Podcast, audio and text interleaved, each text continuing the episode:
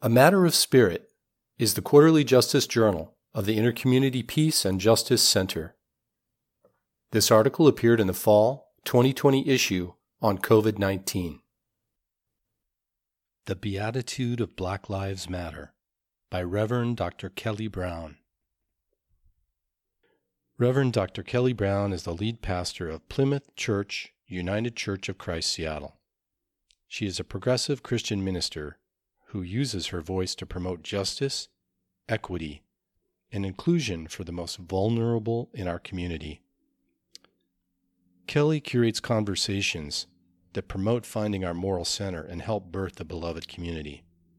She lives by the quote from Dr. Howard Thurman, "Don't ask what the world needs. Ask what makes you come alive and go do it. Because what the world needs is people who have come alive." When Jesus saw the crowds, he went up the mountain, and after he sat down, his disciples came to him. Then he began to speak, and taught them, saying, "Blessed are the poor in spirit, for theirs is the kingdom of heaven. Blessed are those who mourn, for they will be comforted. Blessed are the meek, for they will inherit the earth. Blessed are those who hunger and thirst for righteousness, for they will be filled. Blessed are the merciful, for they will receive mercy. Blessed are the pure in heart, for they will see God. Blessed are the peacemakers, for they will be called children of God. Blessed are those who are persecuted for righteousness' sake, for theirs is the kingdom of heaven. Blessed are you when people revile you and persecute you and utter all kinds of evil against you falsely on my account."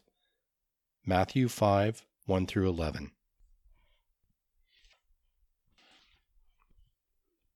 There are difficult and challenging moments that seem too hard to bear, that crush us into a pit of despair.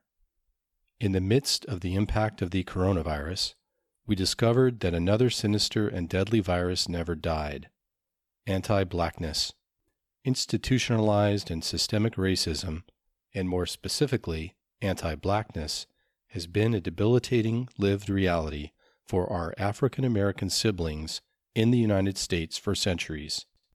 Though many believed the scourge was vanquished and that we were post-racial, the death of black lives with impunity has proven otherwise. Due to hyper-policing and murder of black bodies along with the self-deputizing of citizens to perform in like manner, our current circumstance has become an inflection point that illustrates clearly our nation has not understood the cost and impact to human lives.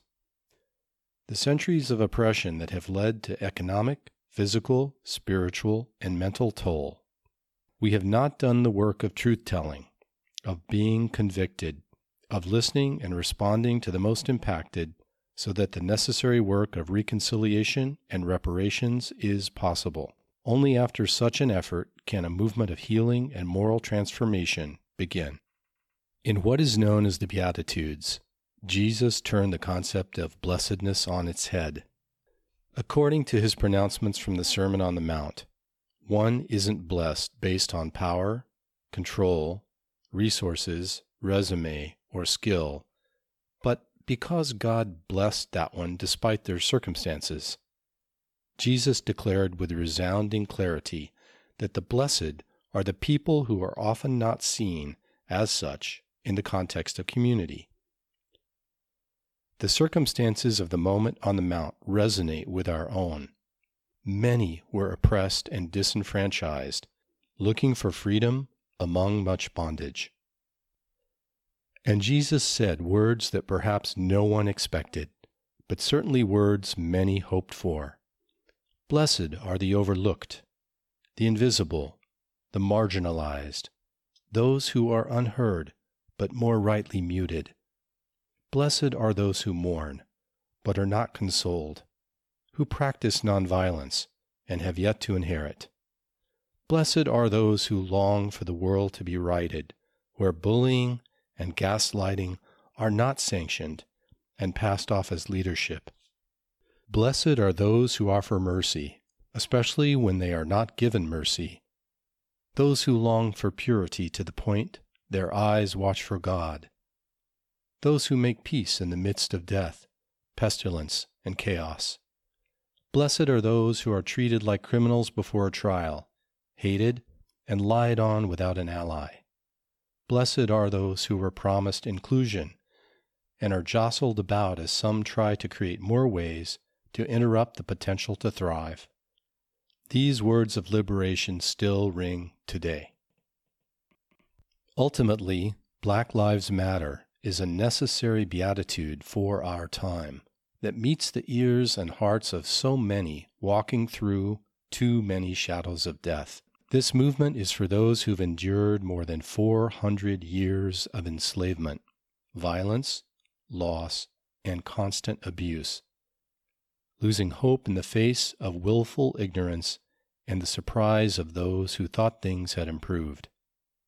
This beatitude is the daring and courageous statement declaring emphatically and unapologetically in the face of racism that black lives are blessed. Though many believe them cursed, that black lives will be comforted, while some consistently molest that comfort, will inherit the earth, will be filled, will see God, will have the kingdom of heaven. In these last months, the cacophony of systemic racism and its cost in human lives has been on full display. While the global pandemic due to the coronavirus rages on, so too has the pandemic of anti-blackness. We bear witness with our siblings in Christ who are black, indigenous, immigrants, and people of color to the suffering and death they experience at the hands of police, in prisons, in medical institutions, at our border, disproportionately from coronavirus. These interconnected injustices are born from systemic racism and supremacist culture, and the lack of understanding as to how the convergence of systems has created sustained oppression. Many have created versions of what they believe Black Lives Matter to be. Unsurprisingly, most of the characterizations come from racist imaginations fueled by centuries of mythical archetypes. Willful ignorance is not bliss, but a dangerous tool that allows not only for history to repeat itself, but for a puny, stunted history not worthy of any of us to flourish unchecked. Ignorance can often be a pervasive and sinister tool of mass distraction. Black Lives Matter is a righteous ideology focused on the empowerment and uplift of black people and the community, and the organization is one manifestation and conduit in pursuit of those goals. Personally, I follow the advice of James Baldwin, who offered, "We can disagree and still love each other unless your disagreement is rooted in my oppression and denial of my humanity and right to exist." Additionally, because those impacted most by white supremacy, micro and overt aggression, hyper-policing, biases implicit and otherwise, black folk do not have the privileged luxury to keep entertaining life-zapping conversations and myths from people that are committed to misunderstanding. Together, as the church, as people of faith, we must be the change we want to see in the world. As a moral people, we are called to resist silence in the face of God. Therefore, let us speak for justice and stand for solidarity with the African American community as those in covenant with our church and others withstand injustice after injustice. Let us honor the call to protest and rise up against institutions, policies, and systems that impact and harm as voices cry, "I can't breathe." Therefore, as people of faith, let us proclaim that together we stand with those who are undoing anti-black racism and white supremacy culture. Let us call on the elected officials to disavow violent retribution, to listen to community organizers' and leaders' demands, and to partner with Black voices to enact lasting and meaningful change.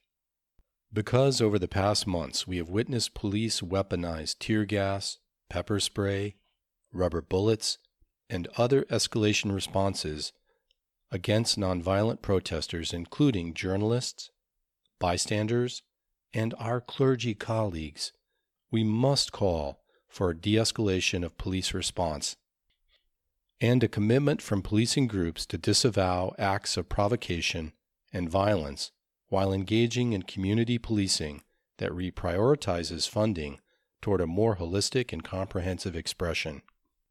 In the face of death and human impact, we have witnessed concern for property that diverts attention from humans who are suffering from systemic racism and the lives that have been lost because of it.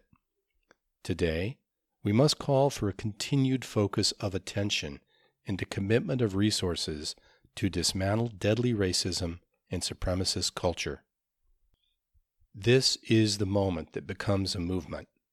This is the inflection point in our history that can change things for the better in our church, our city, our nation, and our world.